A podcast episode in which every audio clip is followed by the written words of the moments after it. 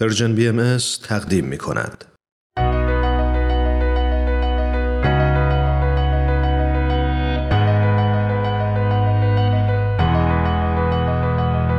من تنین تشکر هستم اومدم تا از قصه زندگی آدما بگم آدمایی که اهل همین زمینن آدمایی موندگار که با قسمتهایی از زندگیشون و مسیری که رفتن می‌تونن راهو به ما بهتر نشون بدن و مسیرمون رو هموارتر کنن به نظر من همه ما آدما برای هدفی به دنیا اومدیم و چه عالی میشه اگه برای رسیدن به هدفمون بهترین خودمون باشیم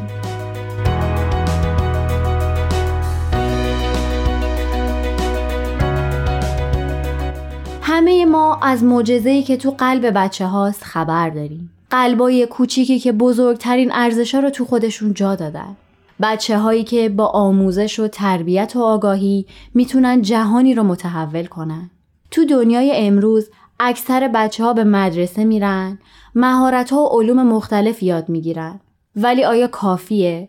با همینا میشه یه جهان رو تغییر داد؟ بریم نظر مربی که با کودکان کار می‌کنه رو با هم بشنویم.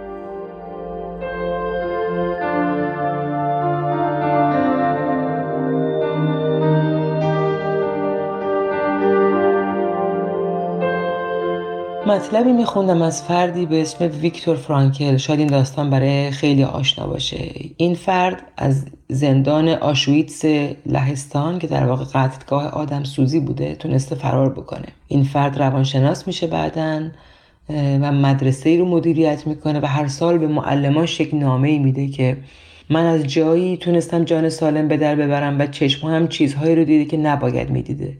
مهندسینی رو دیدم که اتاقهای گاز رو درست می‌کردن برای کشتن آدم ها پزشکان بسیار ماهر و تحصیل کرده پرستاران بسیار ماهر و تحصیل کرده که کودکان رو به راحتی مسموم می‌کردن و یا با آمپول میکشتن.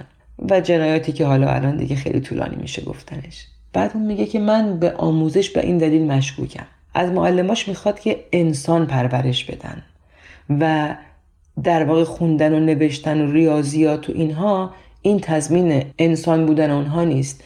میگه این علوم وقتی اهمیت پیدا می‌کنه که اونها اول یاد بگیرن چجور انسان درستی باشن چجور انسان خوبی باشن چطور بتونن به بقیه کمک بکنن. و در واقع میگه که بزرگترین ثروت ما انسانیت و اخلاق ما هست که با هیچ مدرکی قابل مقایسه نیست.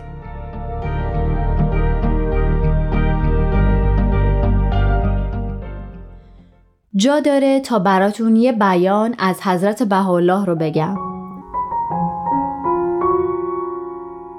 انسان را به مسابه معدن که دارای احجار کریمه است ملاحظه نما. به تربیت جوهر آن به عرصه شهود آید و عالم انسانی از آن منتفع گردد. این قسمت تا بیکران آسمان ها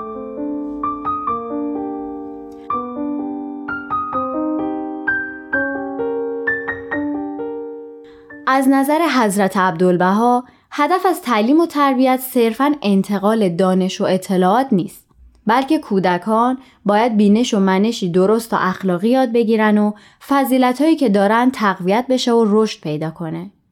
تو این قسمت می‌خوایم راجع به دختری بشنویم که خیلی زود هدفش رو پیدا کرد و برای ساختن دنیای زیباتر به تربیت روحانی اطفال پرداخت. مونا محمود نژاد در دهم شهریور 1344 تو خانواده بهایی به دنیا اومد. پدرش و مادرش از مهاجران ایرانی ساکن یمن بودند. تو سال 1348 وقتی که دولت یمن تمامی اتباع خارجی رو از این کشور اخراج کرد، خانواده محمود نژاد به ایران برگشتن. اونا دو سال ساکن اصفهان، شش ماه تو کرمانشاه سه سال ساکن تبریز بودن و در نهایت از سال 1353 ساکن شیراز شدن. مونا دانش آموز دبیرستان بود و قلم بسیار خوبی داشت. انشاهای خیلی جالبی می نوشت و در کنارش برای کودکان کلاس اطفال بهایی تشکیل می‌داد. جالب بدونین که بهاییان برای کودکان کلاسایی ترتیب میدن که تو اونا فضایل و ارزشهای روحانی بچه ها تقویت بشه و رشد پیدا کنه. تو این کلاس ها فضائلی مثل صداقت، مهربانی، دوستی و خدمت به بچه ها یاد داده میشه. مونا انشایی با موضوع اسلام درختی است که ثمرش آزادی است نوشته بود و این انشا هم باعث اعتراض معلم ها و مسئولان مدرسه شد. قسمت هایی از صحبت مونا محمود نژاد رو به نقل قول خواهرش با هم میشنویم. چرا در کشور من همکیشانم از خانه هایشان رو بوده می شوند؟ شبانه و با لباس خواب به مساجد برده می شوند و شلاق می خورند. همان گونه که اخیرا در شیراز دیده ایم خانه هایشان قارت و آتش زده می شوند. صدها نفر با ترس خانه هایشان را ترک می کنند. چرا؟ به دلیل نعمت آزادی که اسلام آورده است؟ چرا من آزاد نیستم تا عقایدم را در این جامعه بیان کنم؟ چرا آزادی بیان نداشتم به طوری که در نشریات بنویسم و در رادیو و تلویزیون درباره عقایدم حرف بزنم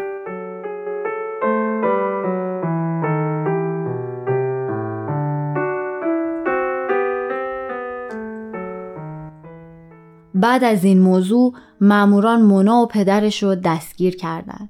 اونا تو سال 1361 به مرکز سپاه پاسداران برده شدند.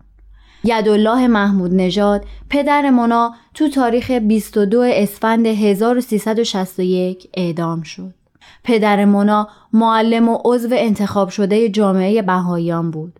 اون پیش از گرایش به آین بهایی به دین اسلام اعتقاد داشت و همین موضوع باعث صدور حکم ارتدادش شد. طبق شنیده ها و منابع موثق بسیاری از بهایان اعدام شده تو اون زمان یه روز پیش از اجرای حکم امکان ملاقات داشتن در حالی که خودشون و خونواده هاشون از این موضوع که فردا اعدام میشن بیخبر بودن. مونا هم به دلیل باور به آین بهایی به زندان عادل شیراز فرستاده شد.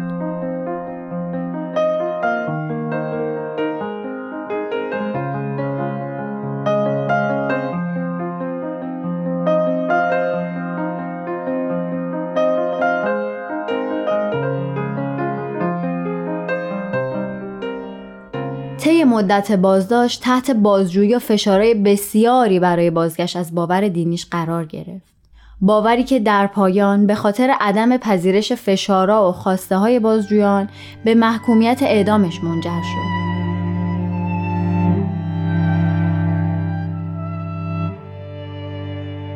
مادر مونا دیماه سال 1361 طی پیگیریاش برای بازداشت همسر و دخترش به اتهام عضویت در گروه عقد و الفت یا همون انجمن دوستی بهایان بازداشت میشه. اون زمان فقط خواهر مونا که 22 ساله بود بیرون از زندان بود. مادر اونا پنج ماه در بازداشت و بازجویی به سر برد تا اینکه چند روز پیش از اعدام مونا آزاد شد. در این میان بهایی زیادی بودند که برای باور به آین بهایی براشون حکم اعدام صادر شده بود. مونا چون کوچکترین عضو این گروه بود در آخر بهش مهلت میدن که از باور مذهبیش برگرده. دستوری که مونا اونو رد می‌کنه. این رد کردن باعث شد که حکم اعدام مونا اجرا بشه. پرواز کن با رویاهات رویاهات قشنگن 歌。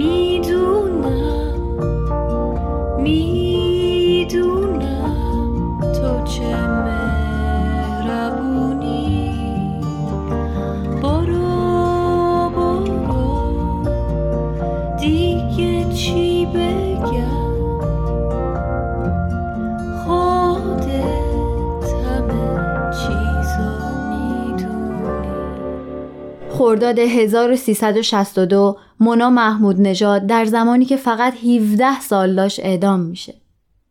مونا تو روز اعدام تنها نبود. گرچه کمسنترین عضو این اعدام گروهی بود. تو اون روز سیاه نه زن جوون و میانسال به خاطر اعتقادشون به آین بهایی بالای دار فرستاده شدن.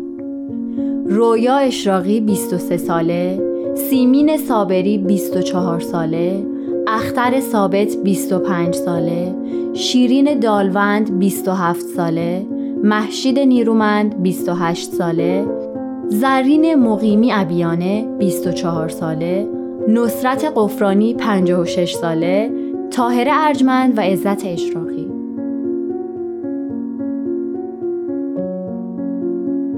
پیکر بیجان مونا هرگز به خونوادش تحویل داده نمیشه و مخفیانه همراه دیگر کشته شدگان بدون برگزاری مراسم آین تو قبرستان بهایان شیراز دفن میشه. قبرستانی که تو اردیبهشت ماه 1393 خبر رسید که توسط سپاه پاسداران تخریب شده. این قبرستان تنها یادمانیه که از اعدام شدگان بهایی در اون سالها به جا مونده بود و گفته میشه که پشت شدگان بهایی تو اونجا به خاک سپرده شدن. با هم وسیعتنامه ای از مونا رو میشنویم. مادر عزیزتر از جانم و خواهر مهربانم چه بگویم چه بنویسم از فضل حق که بسیار است و در جمعی احوال شامل حال بندگانش می شود. حتی بنده عاجز و ناتوانی چون من که لایق و سزاوار بندگی درگاهش نیستم عزیزان از دل و جان برایمان دعا بخوانید که در هر صورت راضی به رضای الهی باشیم دل به قضا در بندیم و چشم از غیر از دوست در پوشیم و تا جای امکان از عهده شکر الطافش براییم فدایتان شوم. فراموش نکنید که آنچه کند او کند. ما چه توانیم کرد؟ پس باید سر تسلیم در برابر حق فرود آوریم و توکل بر رب رحیم نماییم. پس رجا داریم که غم و حوز را به خود راه ندهید و برایمان دعا کنید که محتاج به دعاییم.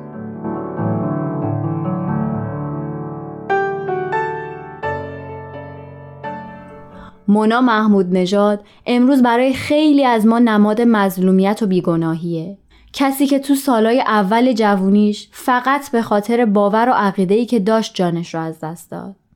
زیر بار ناحقی و دروغ نرفت.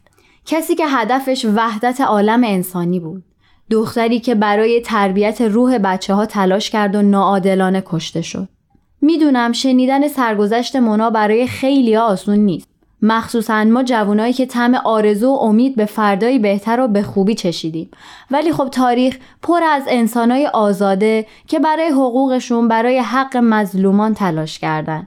از جان خودشون گذشتن تا مسیر زندگی برای ما و نسلای بعد از ما هموارتر بشه. شاید ما جوونا وظیفه داریم تا راه انسانایی مثل مونا رو ادامه بدیم و یادشون رو زنده نگه داریم. اینجور نمیمونه.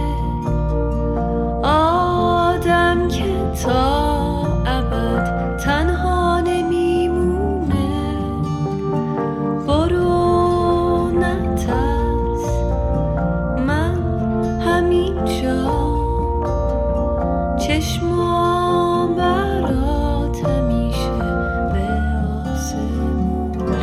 ممنون که شنونده ما بودین با دنبال کردن ما تو شبکه های مجازی می‌تونین تصاویری از مونا محمود نژادو ببینید. امیدوارم که تا اینجا از شنیدن این برنامه لذت برده باشید.